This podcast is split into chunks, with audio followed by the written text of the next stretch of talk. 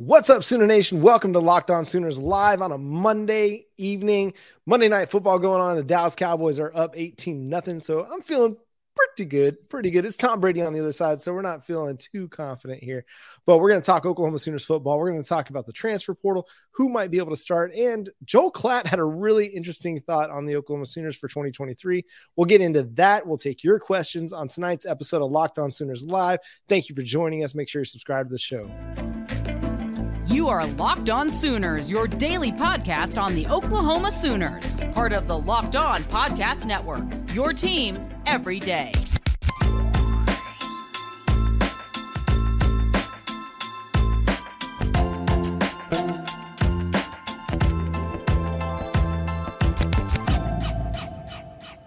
What's up, Sooner Nation? Welcome to Locked On Sooners Live. Thank you for joining us. My name is John Williams. You can follow me on Twitter at John9Williams.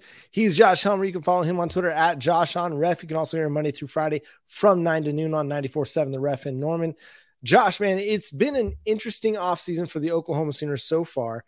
I feel like they've made a lot of really intriguing additions, especially on the defensive side of the football. But Joel Klatt, he basically came out and said Oklahoma could be this year's the 2023 version of the TCU Horn Frogs. Uh, first, just how are you doing tonight? And then I'll kind of read what he had to say. What's up, man? Uh, doing great. Probably, probably about like you, right? You you got to be in good spirits with what the the Cowboys are doing live as uh as we're rolling with you tonight. But no, it's good, man. And I think you know, look, I'll let you take in and run with the Joel Klatt stuff. But uh, you know, I saw a story just the other day from CBS Sports too that basically was along those lines. And uh, you know, Oklahoma, I don't think was on their list, but it was five losing teams that can surprise like TCU in 2023. And I think you know probably that's going to be uh, definitely this offseason, but these uh, next couple of years, John, I mean, I think that's kind of what everybody's going to be looking for, right?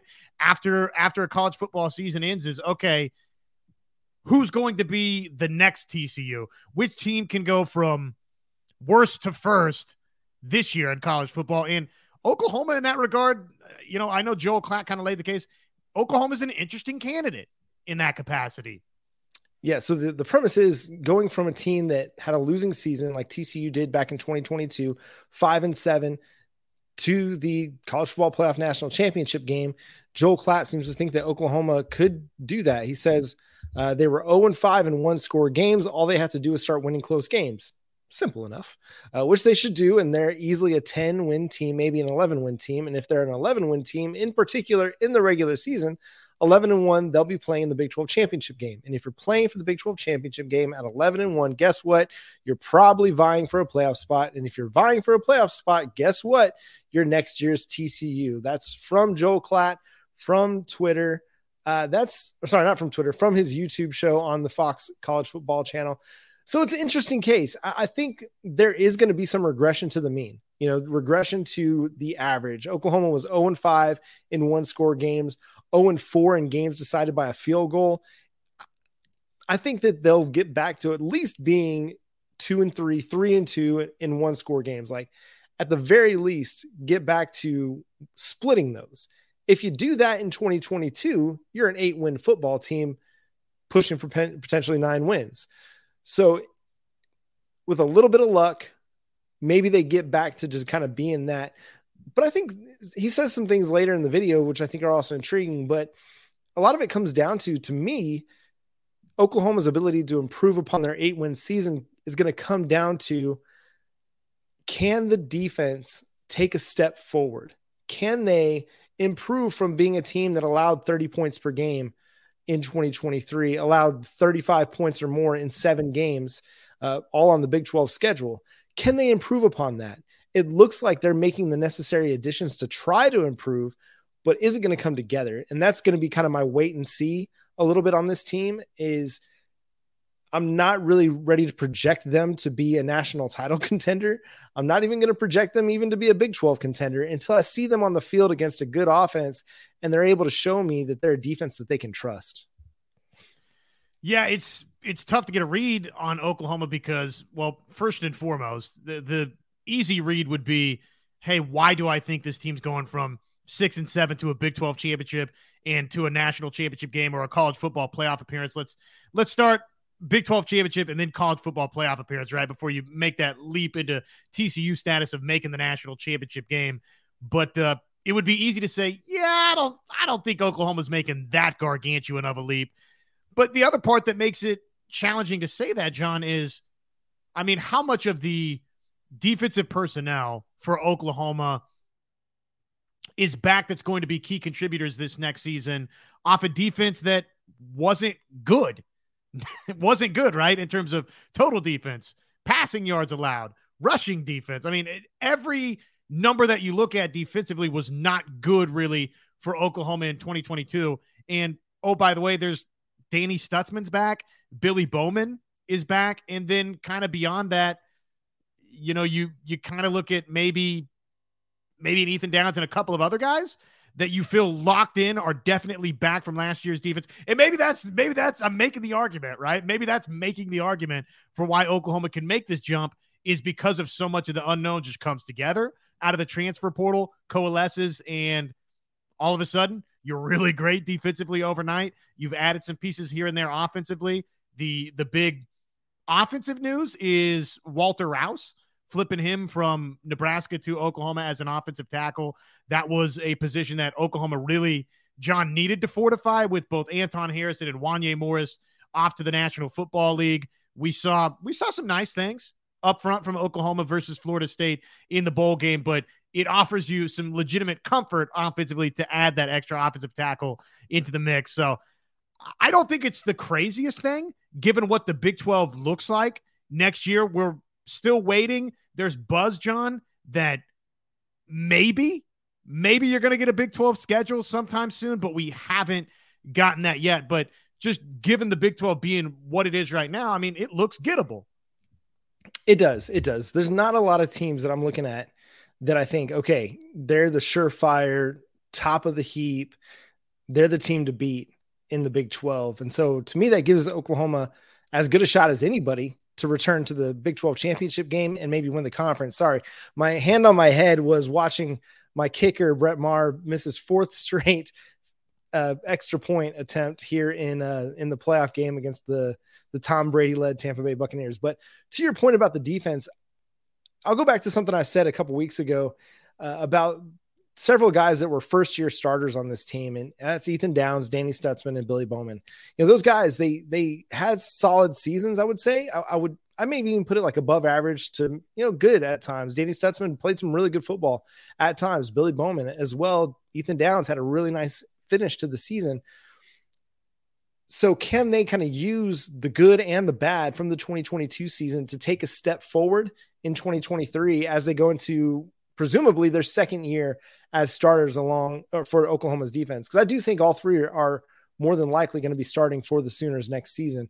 Maybe Ethan Downs is a little bit more questionable just because of the the edge depth that they've added this offseason. Um, but I still like him to probably start at that strong side defensive end position. And so can they kind of take the like I said, the good and the bad, learn from that and and improve because if they're able to to take a step forward, you combine that with the additions of Reggie Pearson at safety, Billy Bowman and Reggie Pearson at safety make for a really nice duo. I think a guy in Billy Bowman with a ton of athletic range. He's able to you know go sideline to sideline. He can play in a lot of different zone coverages, whether it's you know cover one, playing the deep middle. He can play cover two. If he's in you know cover three situations, that he's really really good. Just got a lot of range to him. And then you got a guy like Reggie Pearson who just plays fast and physical and ferocious. He's kind of what I thought Key Lawrence was going to be for Oklahoma this year that didn't really transpire. And then Danny Stutsman, I mean, he's going to be starting for you at linebacker. Can you get more athleticism to go along with him? Uh, he's a good player. He's able to move and and tackle well. But I feel like the as much as we like David Ugwoegbu and he had a really nice season for the Sooners, they didn't have anybody to like complement Danny Stutsman. I think it was like two of kind of the same type of linebackers um, for them. And you, you need a little bit of versatility. You need a guy with more, a little bit more speed, a little bit more athleticism. And yeah, you get that in DaShaun, you got that in DaShaun White as your cheetah. But again, that you're asking DaShaun White to kind of do more coverage, have more coverage responsibilities.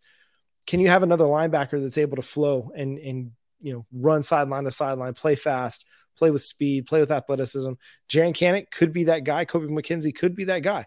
You might have options there that allow you to help Danny Stutsman a little bit better to where he's, you know, not having to try to play outside the scheme to make plays. And then on Ethan Downs, like I said, he had a really nice finish to the season. I think it was like two and a half sacks, four and a half tackles for loss over the last three games. That's strong. Like he finished tied for the league or to the for the team lead in um sacks after kind of really having a slow start to the season. So can all these these three guys in particular combined with the Sean McCulloughs, the Rondell Bothroyds, the uh, da- Davon Sears, Jacob Lacey's, Reggie Pearson's, though the transfer additions, in addition to your 2023 recruiting class, can all of those guys kind of come together, coalesce, and take steps to helping this defense get better? I do think they can. And you know that'll bring us kind of to our next topic of discussion, Josh. Uh, Oklahoma right now currently ranks 11th in the transfer portal rankings over at 247 Sports. We're going to talk here in a second about who we think might be able to be like day one starters for the Oklahoma Sooners. We'll talk about that after I talk to you about Built Bar. Built Bar is the best tasting protein bar ever. You got to try it. It tastes great and it's great for you. They come in 100% real chocolate. That's right, real chocolate. And they've got great flavors like peanut butter brownie, coconut almond, the mint brownie. So if you like a little bit of variety, you like great tasting protein bars, Built Bars for you. 17 grams of protein, only 130 calories, and four grams of sugar. It's a great way to supplement your your diet, whether it's you're trying to do meal replacement or you're trying to get some some boost before you go do your workout.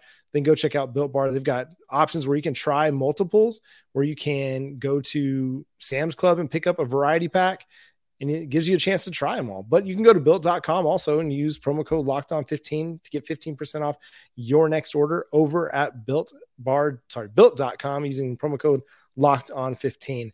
March Madness is right around the corner. If you want to win your office pool, you need to stay caught up with all the college basketball action with the Locked On College Basketball Podcast. Every Monday, Andy Patton and Isaac Shade recap the biggest stories in college basketball, keep you up to date on the NCAA tournament bubble, and get you ready for the upcoming week of games. From the Big East to the Mountain West and everywhere in between, Andy and Isaac have college hoops covered on the Locked On College Basketball Podcast. Available on YouTube and wherever you get podcasts. Part of the Locked On Podcast Network. Your team every day. All right, so Josh, the transfer portal rankings Oklahoma number 11 in the current 247 sports transfer portal rankings. So who do you kind of peg and we can maybe start offensively and I, you touched on it with Walter Rouse. I think he's a guy that probably comes in and steps in as a day one starter. You you don't get a guy like that, a grad transfer with 4 years of starting experience at left tackle, more than 2500 snaps to flip from Nebraska to you unless there's probably some sort of handshake agreement that hey, you're going to be our guy at left tackle. Yeah, that's that's a reasonable leap probably to make, right?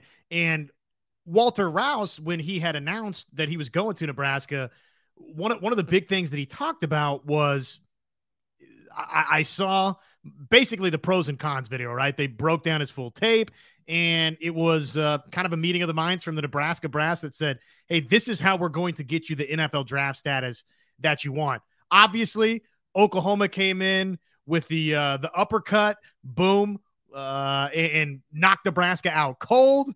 I don't know if there's some wrestling reference, John, that you'd like to throw in there for Oklahoma to Nebraska, but bottom line is Oklahoma, I'm sure, made a similar pitch and push about, hey, look at the track record of offensive linemen in this program. And oh, by the way, you got a left tackle and a right tackle that in Anton Harrison and Wanya Morris they're both going to the National Football League this offseason. So that's a pretty strong little pitch to make. And oh, by the way, just the snaps, right? This is somebody that has had 2,200 snaps in his career, has played a bunch of football, started a lot of football. He's not going from Stanford to either Iowa or Nebraska or Oklahoma to get to be second or third on a depth chart, right? I mean, this is somebody that's started 39 games in his career. He wants to be a starter at another Power Five program somewhere that he can hopefully win big. And oh, by the way, enhance his draft stock and give Bill Bedenbaugh, give Oklahoma credit. John, they were able to come in and get this thing done. And I think, you know, to me, I told you this in yesterday's show for those maybe that missed it. to me, it read like a Brent Venables over the top, came in, sealed the deal, won the recruiting pitch. Just the little statement that he put out. So I, I, absolutely, I think he's somebody that can step right in and be a difference maker, John. And that's somebody that, again, you start kind of putting the puzzle pieces together. I know I'm backtracking here to our previous talking point. I just wanted to share this with you. This is from CBS Sports. Auburn, Miami, Michigan State, Nebraska, and Texas A&M. Those were the teams that Fornelli had as the five losing teams that can surprise like TCU in 2023. I hear those names, and look, you're not keeping great company, right? When you finish six and seven, and it's hey, which losing season team can make that leapfrog jump into TCU status and get into a national championship game? But are you kidding me? Auburn, Miami, Michigan State, Nebraska, and A and M, and those that's that's the competition for can Oklahoma make that jump or those schools? Absolutely, with the addition of somebody to bring it back full circle here, the addition of somebody like a Walter Rouse, John, that started as many games as he has, the quarterback that you've got coming back in Dillon Gabriel, that's a a great starting point that a lot of those schools right there, they don't have that, John. So it's not crazy to think that Oklahoma, yes, can contend for a Big 12 championship. It'd be a serious national factor. Yeah, I saw those names too, and I just kind of shook my head at at them. Um, I, I, just don't get it. Unless you're expecting like you know all those defensive line prospects that A and M added to really like make a leap and become elite players along the defensive front. Yeah, otherwise I just don't see those five being national title contenders next year. Um, the next one that I think is for me is kind of a, a no brainer is Dasan McCullough. Uh, he's a guy that's got production. He's got the athleticism. It sounds like they're marking him for Cheetah to replace DaShaun White, which, given his experience as a safety, given his experience both as an as an edge rusher for Indiana, I feel like he kind of fits the bill. Someone who can rush the passer, someone who can play in coverage, play a little linebacker. I feel like that's a guy that kind of makes sense as kind of the. And I know Justin Harrington's still going to be there, and he'll compete for snaps with them at that position. But I think Dasan McCullough, ultimately, his athleticism, his ability to rush the passer, gives him the chance to be the most Isaiah Simmons like on this team. So tell me if you agree with this. I know I kind of, I don't know, jumped the shark or went back to the first question without addressing the which transfer portal additions are most impactful or which under the radar transfer portal addition. I think that's what the uh, KREF Sports account tweeted out, right? Which which transfer portal addition for Oklahoma are we not talking enough about? So you tell me if you agree with this or not. In terms of power ranking the expectation of impact immediately from these transfer portal additions, I would have Dasan McCullough number one on my big board in terms of my expectations, the what seems to be just kind of reading the Oklahoma fan base's expectations. I think Oklahoma fans are expecting a ton out of Dasan McCullough. So take that to mean this. I I can't draft him as my who's under the radar, right? Because I think Oklahoma fans feel like that's almost almost kind of a given based on what he did as a as a freshman with Indiana. Okay, so he would be one. I would put Stogner two. I think on my who we expect to be definite difference makers big board out of the transfer transfer portal. And then after that, I'm probably looking Rondell Bothroyd or Trace Ford's direction. Maybe Reggie Pearson right there. But all of which is to say, with those names out of the picture Mm. as the most likely to be impactful out of the transfer portal, John, that then turns my attention to one of the defensive tackles. I kind of say, okay, can we get something? Can Oklahoma find something out of either Jacob Lacey or Davon Sears? And if they do, and they pair that with some of what they already have on campus and what we expect a couple of those edge guys out of the transfer portal to add, John, now all of a sudden you could be talking about a defense that is rapidly, rapidly improved basically overnight.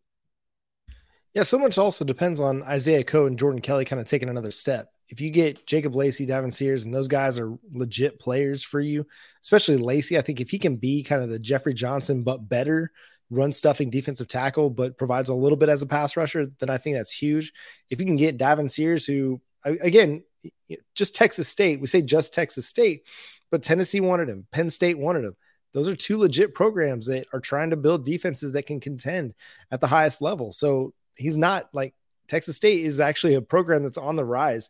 They're making some pretty significant investments in their college football program.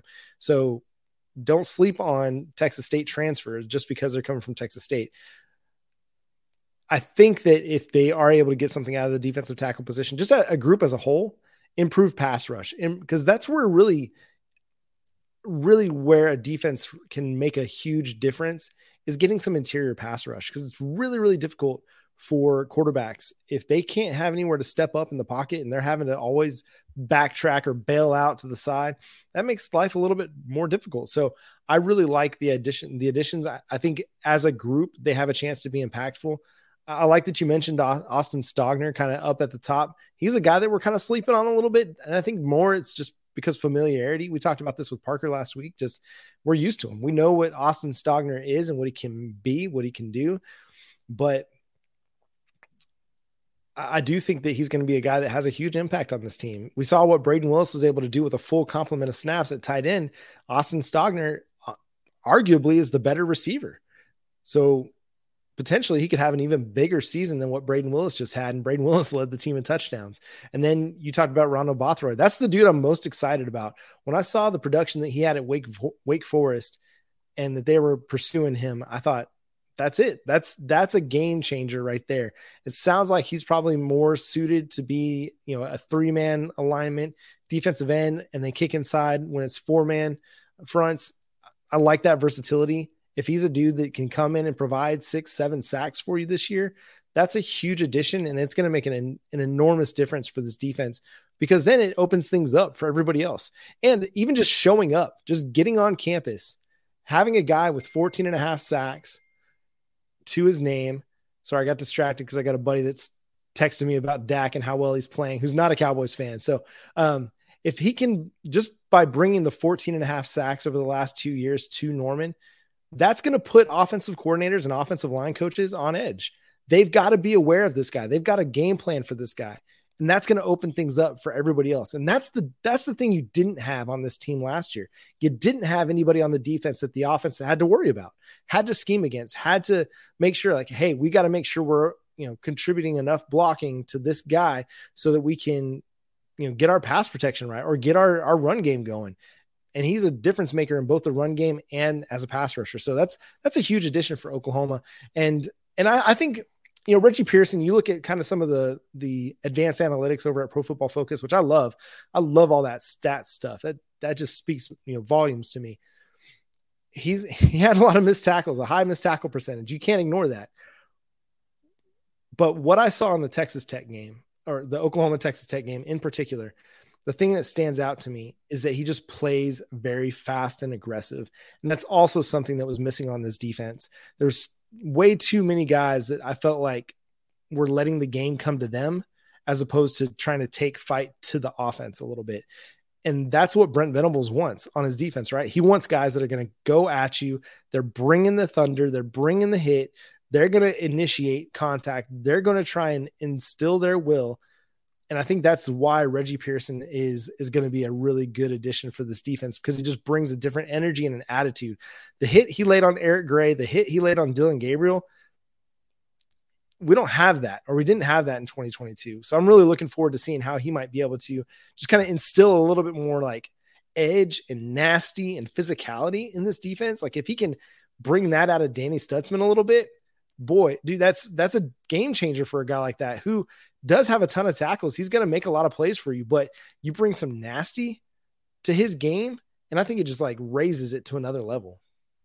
All levels of the defense, right? You're hoping you can find a little bit more of that physicality, that nasty. And that's why, again, I go back to in terms of guys that are perhaps a little underrated out of the transfer portal relative to sort of my expectations for them and maybe what the fan base just not not being the uh, sooner doctor here, right? But just kind of reading the the pulse of the fan base at times.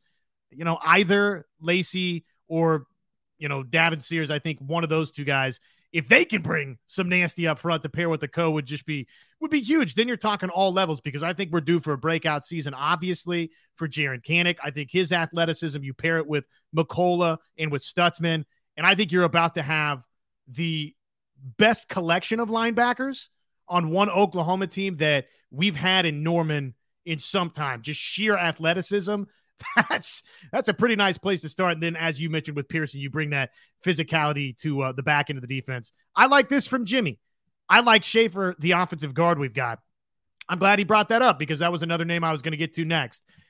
With what you have with McCade Mettauer, we saw some really, really exciting things with Savion Byrd versus Florida State. Speaking of having a nasty streak, that's something that you'd love to have up front.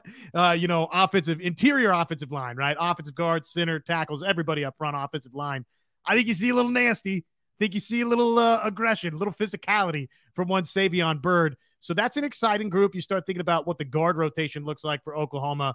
Mettauer, Byrd, Taylor, and toss Shaffer into that mix. Again, somebody that's played a lot of football, John. That could be someone that, depending upon how the spring goes and just this offseason in general, that could be a name that, okay, we're coming back to like, yeah, slept on Shaffer a little bit out of the portal. Yeah, we talk about another guy with experience, and I think that makes a, a big difference. So if you get a guy like him and you have a combination between him and Savion Byrd, whoever wins that job, it's just going to raise their game and it's going to provide a little bit better, you know, replacement for Chris Murray. If you because you got a guy with experience, you got a guy with upside, throw them into the mix. And and we've seen this team rotate offensive linemen too. So it's not like whoever doesn't start isn't going to get to play. There might be games and matchups where Savion Byrd's a better option than you know Caleb Shaffer at some point. So I, I think that was going to be I think it's going to be an interesting one uh, to follow there. Uh, a few questions just on transfer portal. Um, Nate Pointer asks, can McCullough cover? Did he cover at Indiana? I thought he played only edge. Yeah, he was primarily an edge guy, but he did play safety in high school. So that kind of gives you a little bit of indication of what he's capable of. A dude that was six four, six five, playing safety uh, for his high school squad that could also bump down and play edge. I think it's going to be the linebacker. And that's going to be a question. I mean, for any of these linebackers, because their coverage for the Oklahoma Sooners in 2022 was so spotty. So that's going to be a question we follow all offseason and into 2023. Can they cover? Because you got to be able to cover in the Big 12. You got to be able to cover at any level of college football anymore, whether it's the SEC or the Big 12, because teams are going to throw the football quite a bit. Your linebackers have to cover. So if not, mo- Oh, Josh froze up on us. We thought we had these solved by jumping from Restream to StreamYard. Um, you know, Jimmy asks, "Are we going after a linebacker in the portal?" I would like them to. I would like them to add an inside linebacker. At the same time, you've got guys, you know, in house that you really like in Jaren Kanak, Kobe McKinzie, Kip Lewis. You'd like to think that between that trio of, you know, now coming into their second year in Norman, amongst that trio, that you have a guy that could step up and become a starter for you.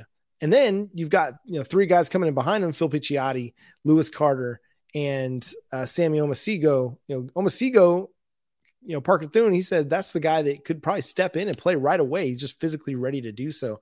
Lewis Carter was the one that Brent Venables mentioned uh, on his signing day press conference as a guy that he he played the fastest and the most physical of, of any guy I've seen. Uh, and then Phil Picciotti, I mean, that dude just looks like a, a, a, grown man already. Somebody who got the super serum, sir, super soldier serum uh, down there at the IMG Academy. He just chiseled, chiseled dude. So I'm not going to say that they're going to sit there and rely on fr- you know true freshman linebackers, but I think your linebacker group looks a whole lot better right now than it did a year ago. You know, even though you had veteran linebacker options, I think the talent level with your second year guys and your first year guys that I think it's a whole lot better and you have a lot of really nice options to choose from here. So the question was Josh, are they pursuing a linebacker in the portal? Yeah, I mean, I I think they kind of went and got their linebacker in the portal in McCullough, right? And you're kind of hoping that what you have in house develops into stardom in, in one Kanak and, and, maybe a couple other names there. Did uh, I, I don't know if I maybe cut out you didn't get to answer this question or didn't even hear this question. If not Dasan McCullough at Cheetah, what do you anticipate there for OU? I mean, I, right now, I think it'd be Justin Harrington, just because he's the guy that was kind of the the number two cheetah there. But it wouldn't surprise me to see a guy like Jaren Kanak play cheetah because we saw them use him in that role whenever uh, DaShaun White was out against Nebraska, And he was very effective as a pass rusher. He was very effective in coverage. He was very effective as a linebacker. So that would be interesting to me too if they decide, hey, let's put McCullough in David Ugwoegbu's spot, use his athleticism there, and then we use a guy like you know Jaren Kanak, who could play linebacker, could play safety, could play slot for you. He just could do so many different things for you. And we saw him as an edge rusher against Nebraska. I think it's a really intriguing option too if you decide to go that route where it's you know Danny Stutsman and McCullough as your inside linebackers, Kanak as your cheetah. It provides a ton of athleticism out there and a ton of speed to go with you know Danny Stutsman's size and physicality. So that'll be an intriguing option there. Um, I think there was one more question somewhere. I can't remember. Do we think Cayden Green gets any playing time early on? Good question, 405 boy. Just judging the sort of lay of the land there with both both Harrison and Morris out. We saw, I think, I think Guyton to me seems to be a natural candidate to be the starting right tackle in Walter Rouse. It feels like, right? We we said this earlier. Seems like he's probably not coming to Norman, right? And probably not flipping from Nebraska to Oklahoma if he's more than likely not penciled in as the starting left tackle. So I would probably say those two to me right now. If you asked me, pick the starting tackles for Oklahoma going into next season, that would be that would be what I'm looking at. Rouse left tackle, Guyton right. But I think Cayden Green's special enough. I think he's talented enough that because of the losses of both Harrison and Morris, and because of the injury to Sexton, and uh, because of again some of the relative still playing time inexperience of Aaron Parks and just the raw talent of Cayden Green, it's not going to shock me, John, if Cayden Green's on the two deep by the time we we boot off next season or just at some point next season. I don't think he starts for OU next year, barring, you know, knock on wood here, some some injury problems and what have you. But uh, I do think he's got a chance to be a factor straight away, you know, second on the depth chart type level. I think that's reasonable because we saw Jacob Sexton, Jake Taylor become two deep guys on the offensive line this year too. So Cayden Green being a two deep guy, that's not improbable. And then some of it will just kind of depend on health. I mean, they were really healthy along the offensive line this year. You, know, you had Wanya Morris miss some time and Anton Harrison miss time, but only Tyler Guyton was the guy was really the only guy that got significant playing time off the bench on the offensive line. So you didn't have to go to the two deep very often. Uh, and when you did, it was your kind of your swing tackle, your third tackle, and Tyler Guyton that was got, kind of taking all those reps. So, you know, it, it's going to be a really interesting thing. And, and the great, it's a great problem to have that you have options. You have guys that you really, really like, and you think that it's going to be a good group to work with because if between Savion Byrd and uh, Caleb Shaffer, Cayden Green, you know, um, Walter Rouse, left tackle, Tyler Guyton. If you're able to come up with three guys out of that group that you feel really, really good about, I think you're in a really good position on the offensive line to kind of take another step forward. You know, and well, one thing we saw out of Jeff Lebby's offense this year is they like to run the ball. And so I think they want to be really, really physical up front. And you got a guy in Walter Rouse that's able to do that.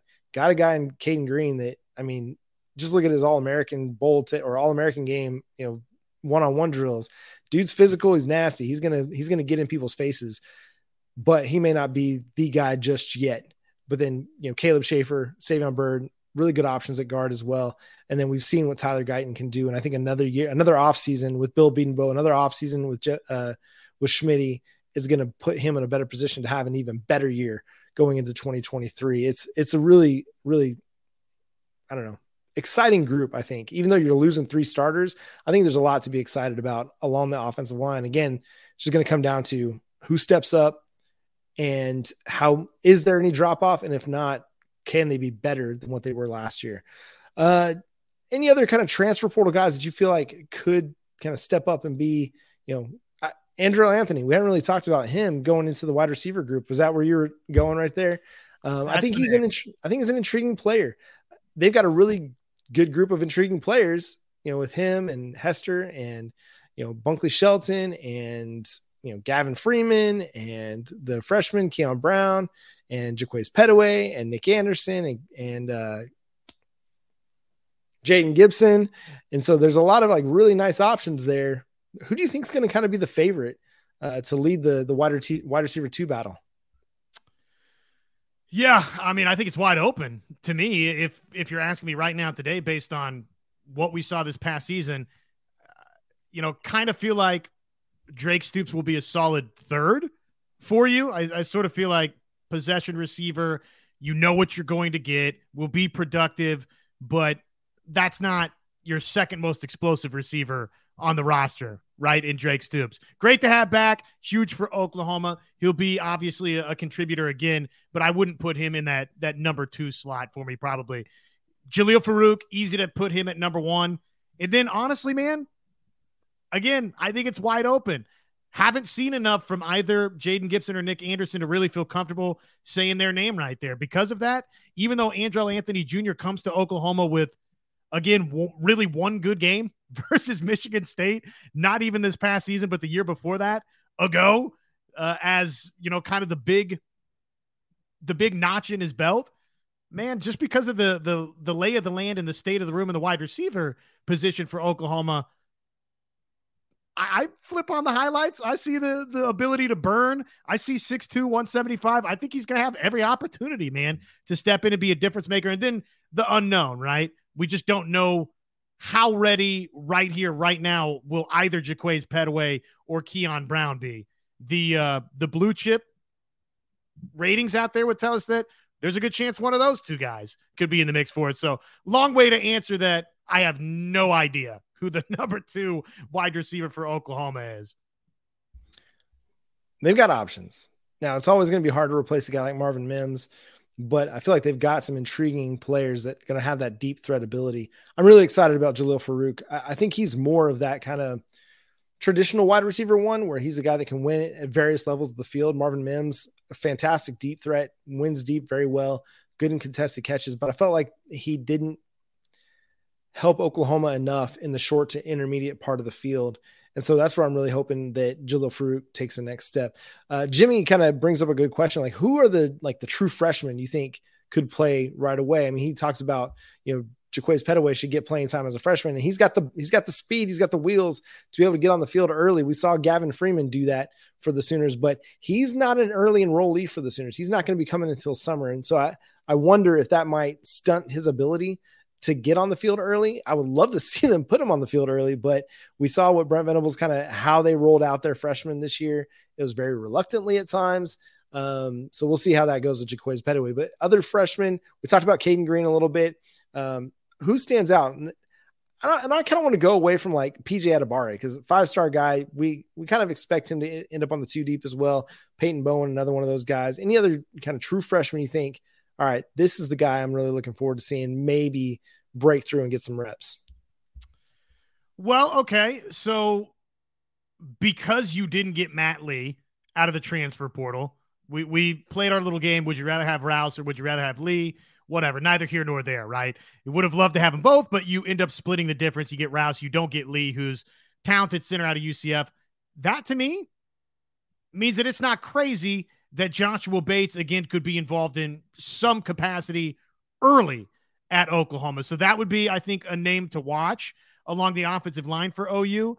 And then if you know, if I could just not take one of those names that you mentioned, PJ Adebawore or Peyton Bowen, that are the, the five star guys in this class, but take somebody else that's very highly thought of uh, along the defensive front.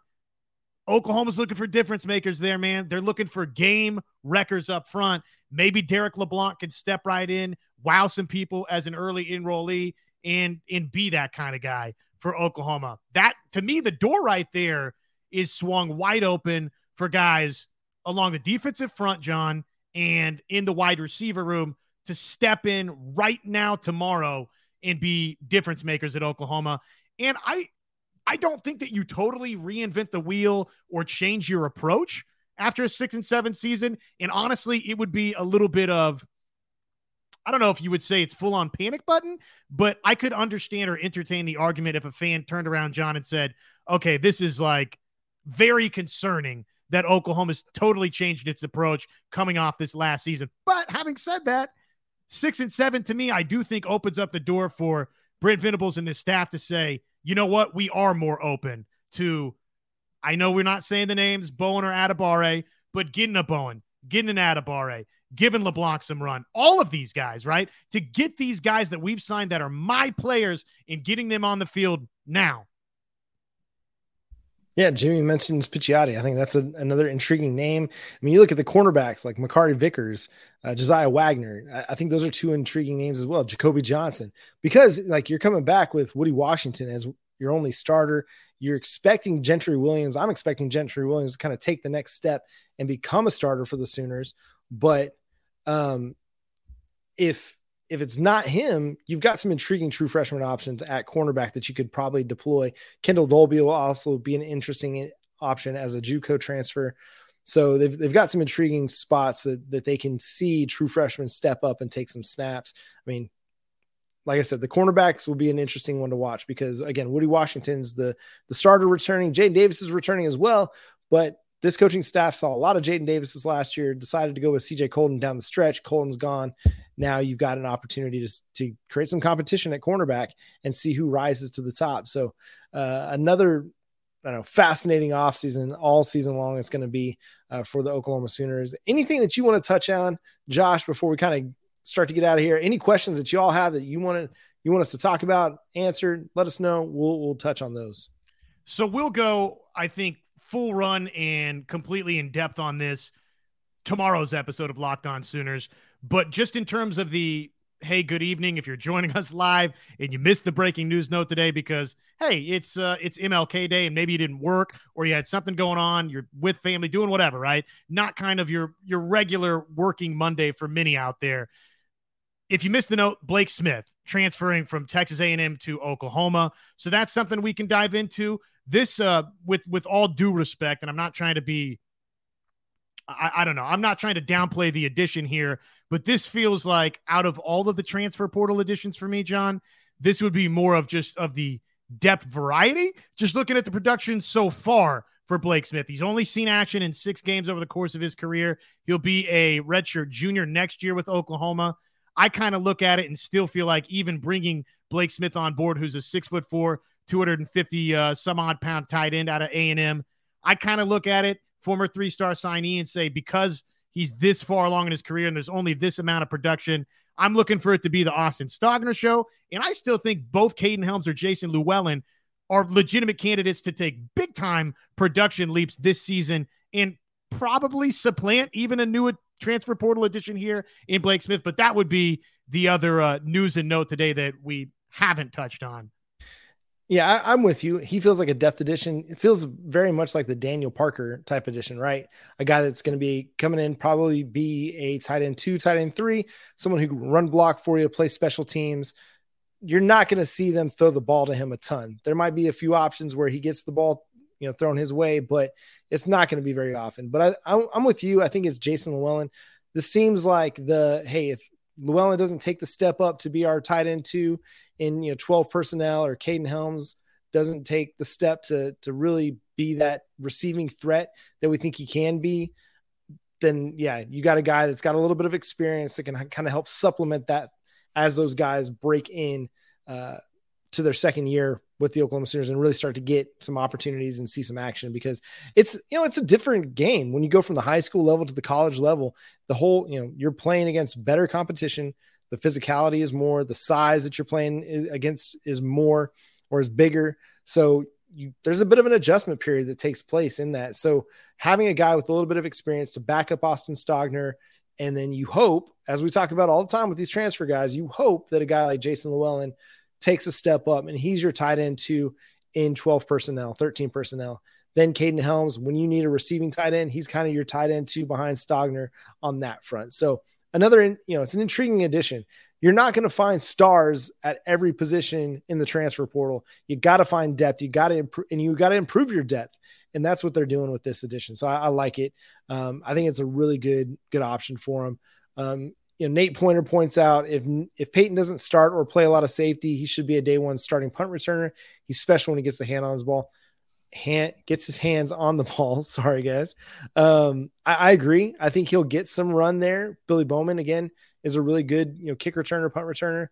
Um, they're going to have a lot of really intriguing options. I think returning kicks with what they're doing with their athletes. I mean, you go back and watch a lot of these guys huddle tapes and or huddle highlights, and there's a lot of dudes that return kicks.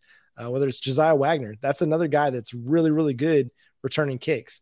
Uh, Kalib Hicks. I mean, that's a different dude. You know, uh, Daylan Smothers. Like they've got a lot of really intriguing options, but I think Peyton Bowen, that would be a really good way to kind of get him involved, even if you don't plan on running him out there for 30, 40 snaps a game on defense.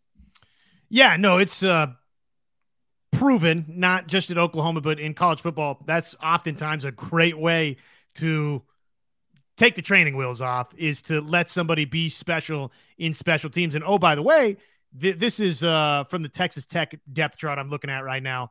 Marcus Major, Jalil Farooq, Gavin Freeman were your kick returners, and Mims, Gray, LV Bunkley, Shelton were your punt returners. So definitely, yes, on the punt return side, you're you're replacing both of those uh, top two options right there. So that could swing the the door open there to let him see the uh, the field a little bit early, and uh, obviously, again, kind of take the training wheels off. Which, hey, somebody that's that athletic and that special, get him out there. Let him let him have an opportunity to go make plays for you.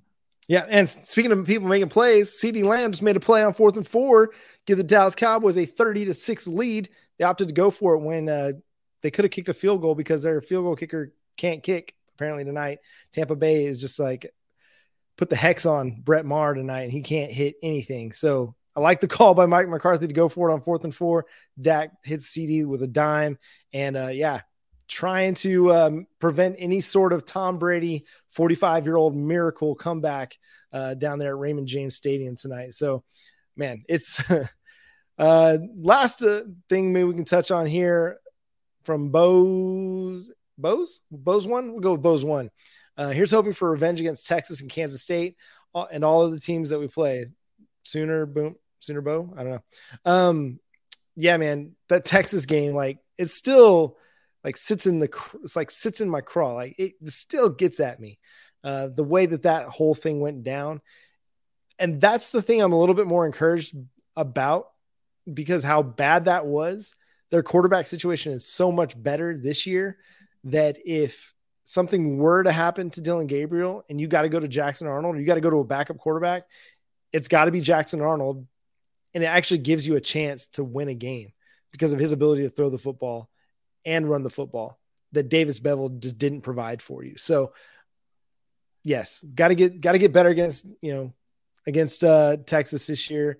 Um, I, I, think they'll be better against Kansas State. We don't have the Deuce Vaughn thing to worry about anymore.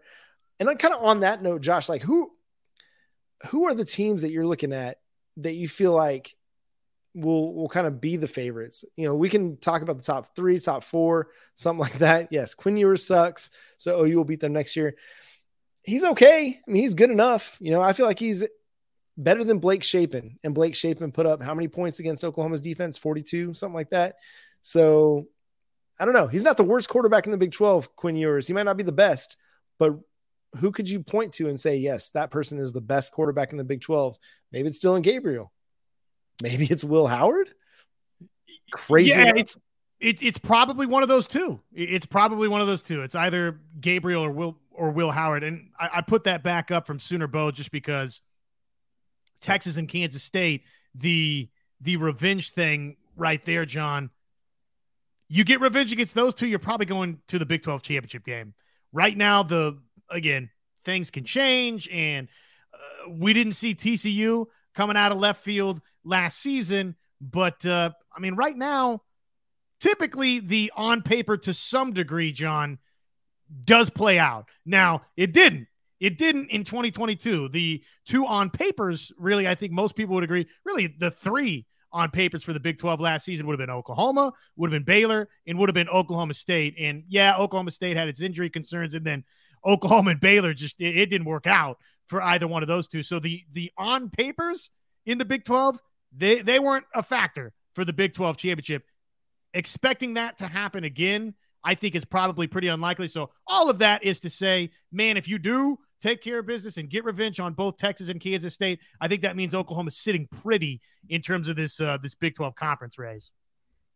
Yeah, and quick update: Brett Maher did hit an extra point, so now it's 31-6 Dallas Cowboys. That's terrible. He was going for the record. Hey man, I'm glad, I'm just glad he hit one.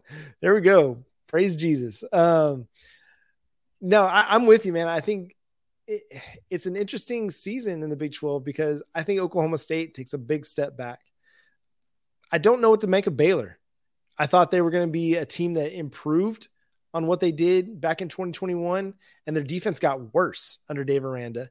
Blake Shapen is still the starter at Baylor, and he's just kind of up and down. Like he can play some really good football for you. Other other times it's like eh, just kind of okay. Um, you know, Will Howard at Kansas State is intriguing, but you lose Malik Knowles, you lose Deuce Vaughn, uh, you're going to lose Felix Anudike-Uzomah. Like those are huge losses for you. Uh, I don't think Iowa State comes up from the bottom. I don't think that they've got the offense that's going to be able to make that defense something special again. I don't think any of the four new teams are going to be necessarily big threats at the Big 12. You know, BYU's losing Jaren Hall. UCF will be intriguing, but um, yeah, there's not a lot of like big, like heavy favorites aside from what I kind of think of as Texas is a really good team. Texas Tech might be a team that you know poses some problems for the Sooners. We saw what uh, Tyler Shough was able to do this last season, but again, that's a defense that wasn't very good either. So, it, it, man, the Big 12 is just it's going to be 100% up in the air. You're going to see publications from all over the national media pick a different team to be the favorite in the Big 12. We lost Josh here for a second, but we're going to finish up here and we'll we'll close it out. Uh, so, any more questions you might have, we'll we'll wrap it up with that. I hope you've enjoyed tonight's episode of Locked On Sooners Live. We always love doing this with you. Um, here's Josh back. Um, but yeah, I think this is just a, a season and a, a conference where there's not going to be a clear favorite, and we probably won't know who the top two teams in the conference are going to be until the final couple weeks of the season. Like, I don't think that there's going to be two teams that just kind of run away from everybody else.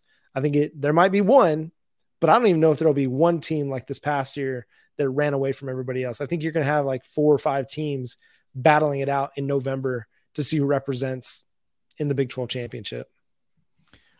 I think that's true too. And that's what's going to make this a fun off season and pretty interesting going into next year is you can make an argument for a lot of different teams to uh, to win the Big 12 championship next year. And if there is one team that's head above uh, everybody else, head and shoulders above everybody else, not the craziest thing. I know we kind of opened talking about Joel Klatt saying, could Oklahoma be the next TCU for next season? I'm not ruling it out that Oklahoma is the head and shoulders team above everybody else because again, there's just you know beyond outside of Oklahoma, there's there's not a team that this thing like uh, now will obviously uh, how it all plays out. It's gonna be fun. Gonna be fun. Hey, thank you guys Yeah, Jimmy's to call it Oklahoma Big 12 champs next year. Nate brings up a good point who has the most four and five stars in the Big 12? Is that a little measuring stick to kind of show who the favorite in the league? Oh, OU wins Big 12 next year. Love it. Love it. Bring it. Bring that confidence. I'm not there yet. I was I was so bought in last year and it burned me. So I'm gonna lay back just a little bit, just kind of see what the rest of the offseason, un, you know, how it unfolds, and maybe cut, you know, this time, April, May, summertime, August. I'll be ready to buy in. I'll be ready to like drink that Kool Aid and and you know call Oklahoma Sooners the favorites. I like what they're doing. I really, really like what they're doing.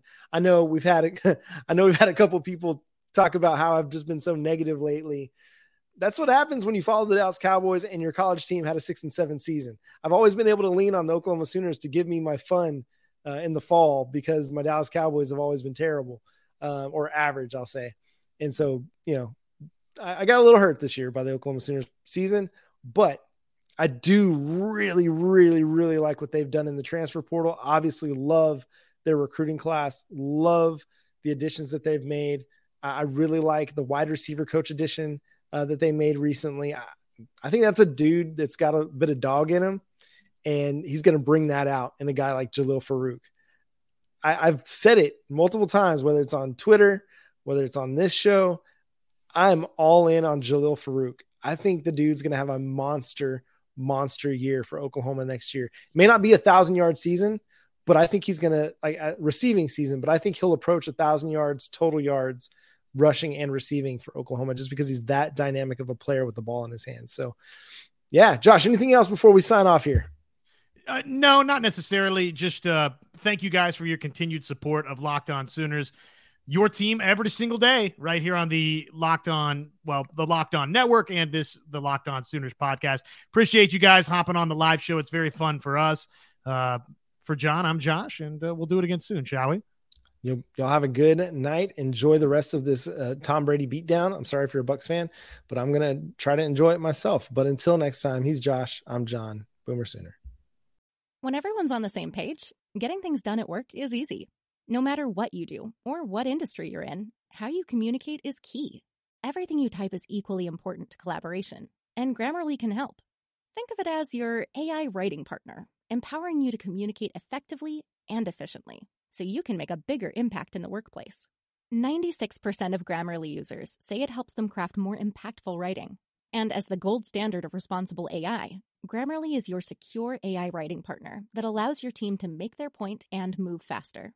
By understanding your writing and context, Grammarly provides relevant, personalized suggestions. And with tone suggestions, you can navigate even the most difficult work conversations. You can also save time from spending hours editing drafts to just seconds with one click. Sign up and download Grammarly for free at grammarly.com slash podcast. That's G-R-A-M-M-A-R-L-Y dot com slash podcast. Easier said, done.